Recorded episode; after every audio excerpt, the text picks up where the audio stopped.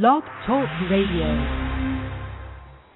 Hey, good morning, everyone. I hope you're having just as good a day as I am. I have been on the phone this morning with just some great, great network marketers. I love it. You know, I'm sitting there this morning. I was out walking and working out, and and I tell you, I've been doing a lot of of old martial arts stretching and and pushing because I'm I'm actually going for something that's uh, very unique, very different right now, and having a blast doing it. But here was the here here is the interesting thing man, I, I do everything I have to do. I go over to sit down, have a cup of coffee, my phone rings. And I have been on the phone this morning working with great, great distributors in network marketing. It's what I love, it's what my passion is. Tomorrow I hit the road for 10 days as I go and I speak. I love speaking.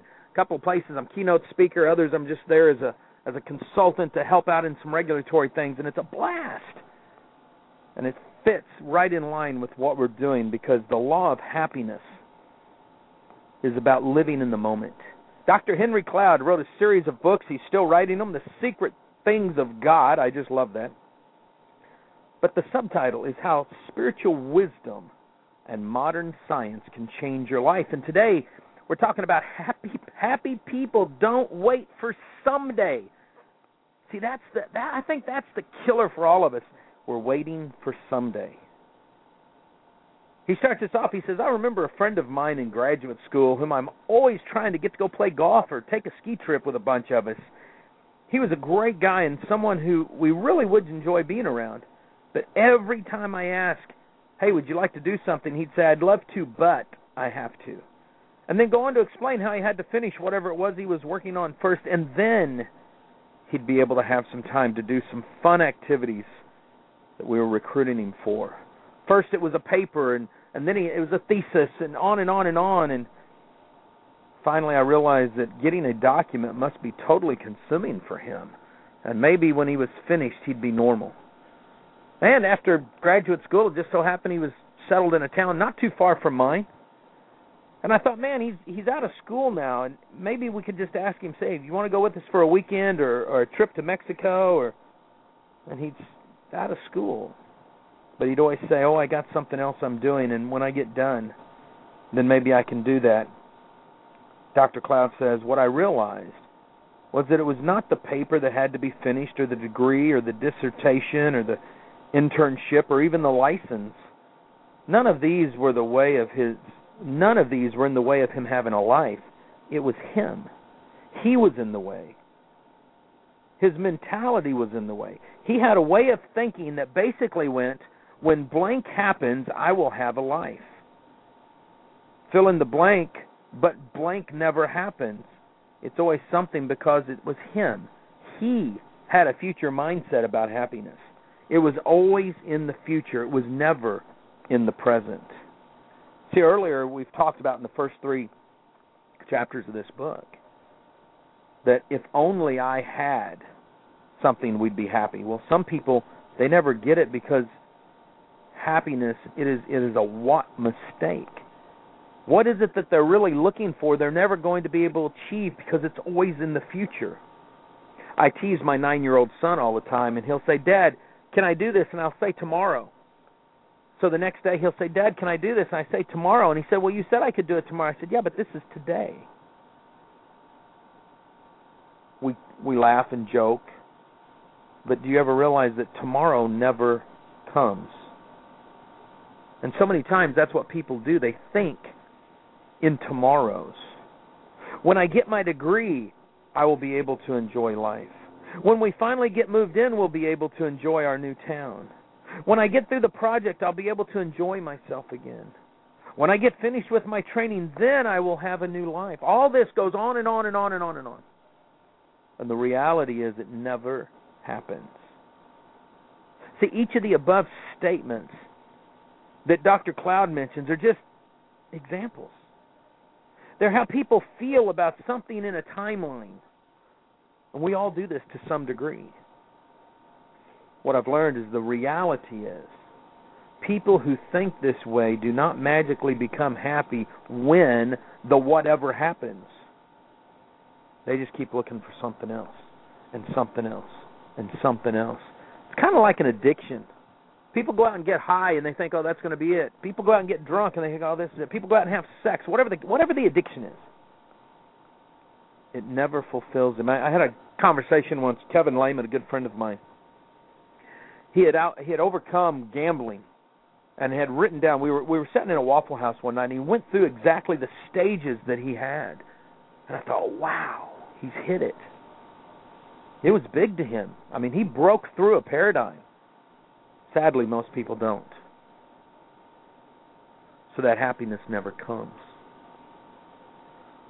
So, what about being happy now? See, happy people live in the moment. They practice all of the ingredients of what it takes to be happy today, right now, with what they're doing. Doesn't mean that every circumstance is a happy circumstance. It means they've learned how to take it and work with it and work through it. Basically, they're fulfilled from the inside out, to be quite honest. You know, I I love this book because I love quoting scripture. I like using it in my own life and one of the things that Jesus said was, Do not worry about tomorrow, for tomorrow will worry about itself. Each day has enough troubles of its own. See, words of wisdom. See, I, I, I like to use the Bible because I know that even if people don't believe in the spiritual connotation to it, the practical implications of it should be able to help you out. And whereas in the Bible it tells us to plan for our future, it tells us truly that we need to live in the present. We need to focus on today. John Maxwell wrote a book called Today Matters, and it does. See, if all the time you're looking for the future, then you'll never be able to understand what's happening today. You'll never experience what you're missing. See, I, I always found this interesting. Now, I, I never had this issue. Well, yeah, I did too until I joined the Marine Corps. And then you realize that if you keep waiting for tomorrow, every day is well, it doesn't get easier. It got harder. And all of a sudden you realize I better live in the moment, become the best Marine that I can become. I used to remember I'd as a teenager, I'd say, I, you know, Jesus, I'm sure he's coming back because that's what the preacher says, but he probably won't come back in my lifetime because he hasn't come back yet, so I can just go live however I want to. Bad concept. Dr. Henry writes this. He says, Today, or better yet, this moment, is all there is and all there ever will be. See, every time we breathe in, that could be the last moment. There's people that just breathe in and then they die. Brian Klemmer had that happen to him in his office of Klemmer and Associates, one of the greatest trainers out there. Dr. Cloud writes this. He says, Henry has shown, oh, Henry, listen, research has shown that people's ability to focus on the moments they are experiencing right now, the joys, the pleasures of the present, actually make them happier and less stressed or depressed. Now, I thought about that for a minute. And I'm going to use two circumstances that that truly define this. Number one is when a couple is making love. I'm going to use three examples. When you're making love with the person that you totally are enthralled with, your your your soulmate, everything around you just ceases. You live in the moment. When that person finally tells you, "I'm pregnant," and you know that the two of you have made this gorgeous baby, nothing else around matters at the moment when you're sitting there in the delivery room and you hear that baby's voice for the first time. Nothing matters. Why is it we can't live in the moment all the time? Same thing happens when we eat. Jetty and I, we got a meeting next Tuesday. He's my bodyguard. He's nine years old, and he protects me when I go out in public. Some people hire hire bodyguards that wear black suits and all that good stuff, but Jetty's been trained by three of the best, his older brothers, Joshua, JT, and Dalton, and I trust him to always have my back. So we'll go out, and when we go out to eat, mom being in the hotel room, his sisters, nothing matters except the two of us in the moment. I'll be surrounded with, with people that want my name, they want my time, they want autographs, they want pictures, all this stuff. But right in the moment, it's just me and Jet, and we're planning our time together. Why can't we get that excitement back that we had as children? Why can't we stop worrying about tomorrow and let wor- tomorrow worry about itself? See, people who are inclined to savor the moment is amazing. Dr. Sonja Lyubomirsky, I think is how you say this, one of the leading happiness scientists out there, put it this way. People who are inclined to savor were found to be more confident, self confident, extroverted, and grace, uh, gratified, and less hopeless and uh, neurotic. Those skilled at capturing the joys of the present moment, hanging on to good feelings, appreciating good things, are less likely to experience depression, stress, guilt, and shame. Exciting, living in the moment. It is amazing to me. She goes on to cite that people were given the exercise to savor two pleasurable experiences a day. Even mundane experiences and others were asked to take a few moments to relish normal experiences and write about how they experienced them. Both had improvements in their moods and depression. Powerful. One of the things that turns my mood around is when I'm mowing the grass. When I was a kid, just the smell in the mornings of fresh mowed grass was just uh, it was a great sensation. It was a freshness. So when I mow the grass, it's it's like a euphoric mood. It's sweaty, it's hot, it's dirty, but it's like wow. I also I'm going to jump in the pool when I'm done. See, this is important that we look at. See, too many times what happens is we have this avoidance to things. It's called the avoidance coping mechanism. Here's what Dr. Cloud writes Much of people's inability to live in the present results from their trying to live in the future to avoid what they're experiencing right now. They're like a little hamster on a on a chain going around and around and around. Their behavior is often a coping mechanism that was developed early in their lives to avoid painful feelings or to give them the feeling of control over environments that were painful and stressful. It's interesting. We see this happen a lot to uh, abused women and abused kids. And they they focus on the future. They focus constantly on putting their mind so they don't have to deal with the pain back in my early years when I ran a bail bond company, I'd bond out prostitutes constantly. And in talking with them and learning and asking the questions, why are you in this trade?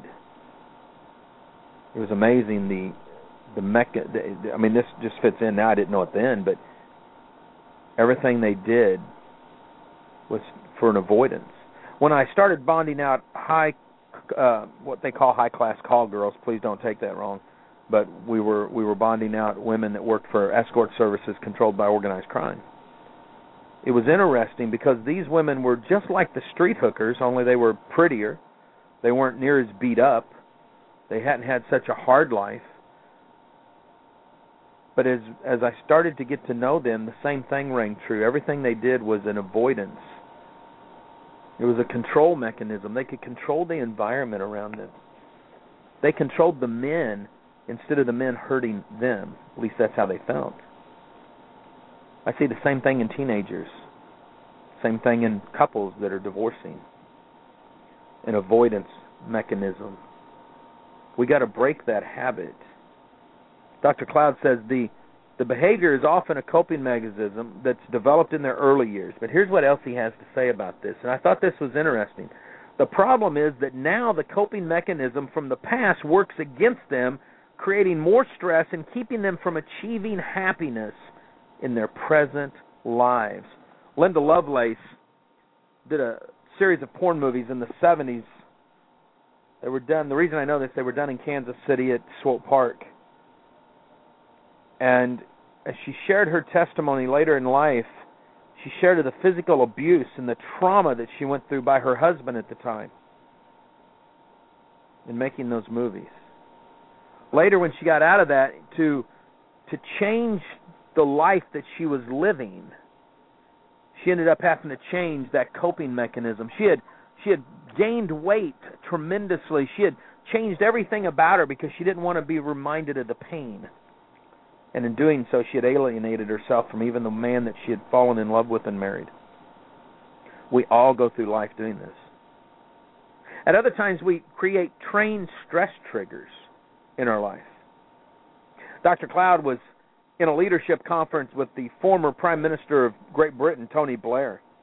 And as he was talking to Tony, Tony says something. He says, interesting things about being in office that I've learned. He said, even years after being in office, when the hour rolls around where he was to be in front of the Parliament, and if you guys have ever watched Parliament, you know that there's a time when they get together like Congress does, but they instead of instead of the president coming in and addressing them, the prime minister does, and they yell at him and scream, and he has to jump up and answer their questions. It's it's hilarious to watch, but it's also a great sign that you can get from leadership.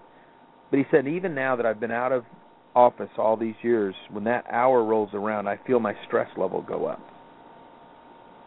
He goes, I get focused on it and I get stressed out, and then I have to all of a sudden refocus and remind myself I'm no longer there.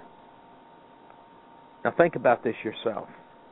Are there times when you've trained your mind to be on guard for what's coming, to live more there than you are living in the present? We all go through this. I've I've caught myself doing that around certain personality types. All of a sudden I'm I'm I'm stressed, I'm living, I'm on edge, I'm thinking what's going to be next instead of just living in the moment. In the book of Ecclesiastes, it it says something like this. Well, actually, it isn't in Ecclesiastes. This is this is more um, um, in Ephesians, not Ecclesiastes. So I'm sorry about that. But here's what Paul wrote. He said, "Be very careful then how you live, not as unwise but wise, making the most of every opportunity, because the days are evil."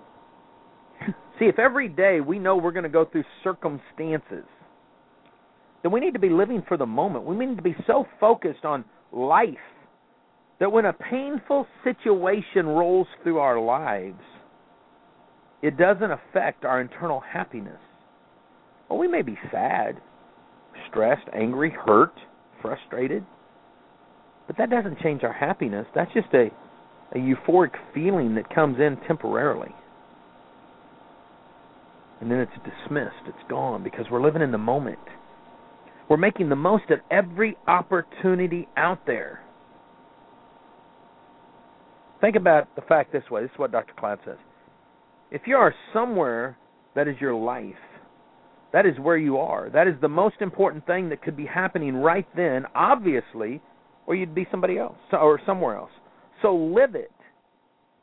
But to do that, you have to focus. It's a discipline. Most people don't even focus. They go through life kind of like on the highway. They're in the car, they're cruising down the road, looking for adventure, for whatever comes their way, and all of a sudden they're at their destination. They don't have a clue where they got where they've been. It's like a his, hypnotic state that they've been on. Paige goes through this sometimes. She gets stressed. She's got these trigger points. When she has a deadline coming up, she gets in her zone and she writes. I don't see her for days. I mean, we're in the same room sometimes, but her her mind and her body is like not together. Kids, me, everything, because it's that deadline that's looming over her. Gets to a point where she gets so stressed out she don't even like to write sometimes. Once she figured out what she was doing and she got herself caught up in that, she realized I got to do things different, and started living it differently. In other words, she started savoring life. See, living in the present will make your stress go down and your happiness go up. The discipline of savoring, as the researchers call it, is simply focusing on the full, focusing on and fully tasting life. Feeling your feelings, noticing what's around you, celebrating the good things, and before long, you're enjoying life. I, I remember going to church once and somebody saying, Church, spirituality shouldn't be about emotion. Crying out loud. It's about relationships. How in the heck can you not have emotions attached? I want to have a good feeling in church. Every time I go to a church and all it is is stained glass windows and a bunch of frowning people, It's like, well, this sucks. Who the heck wants to come here? Maybe that's why certain organizations got bad names. We got to savor life. Listen to this. This is what Proverbs, in the old book of Proverbs, I believe it's Solomon that wrote this, the king of, of Israel. Listen to this.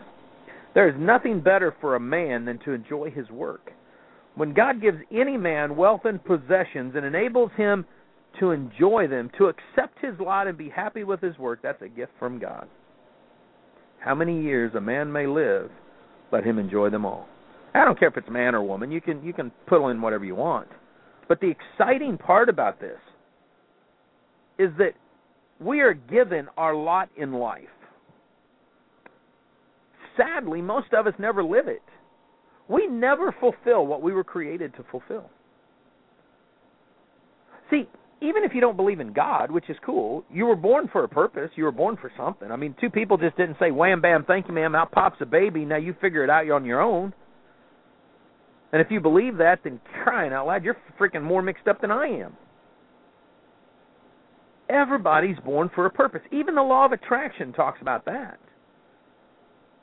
So if we're born for a purpose, if we're born with a lot in life and we're to enjoy that lot, why in the Sam Hill aren't we? Why is it we're always trying to compare ourselves to others? I was on the phone with a good friend of mine this week. He was all excited because he's found a new company. He's going to work it. He's going to build it. He's he's just stoked to no end. I'm proud of him. I'm I'm excited about him. He said, "Troy, man, I just love this company because everybody wears affliction shirts like you and me.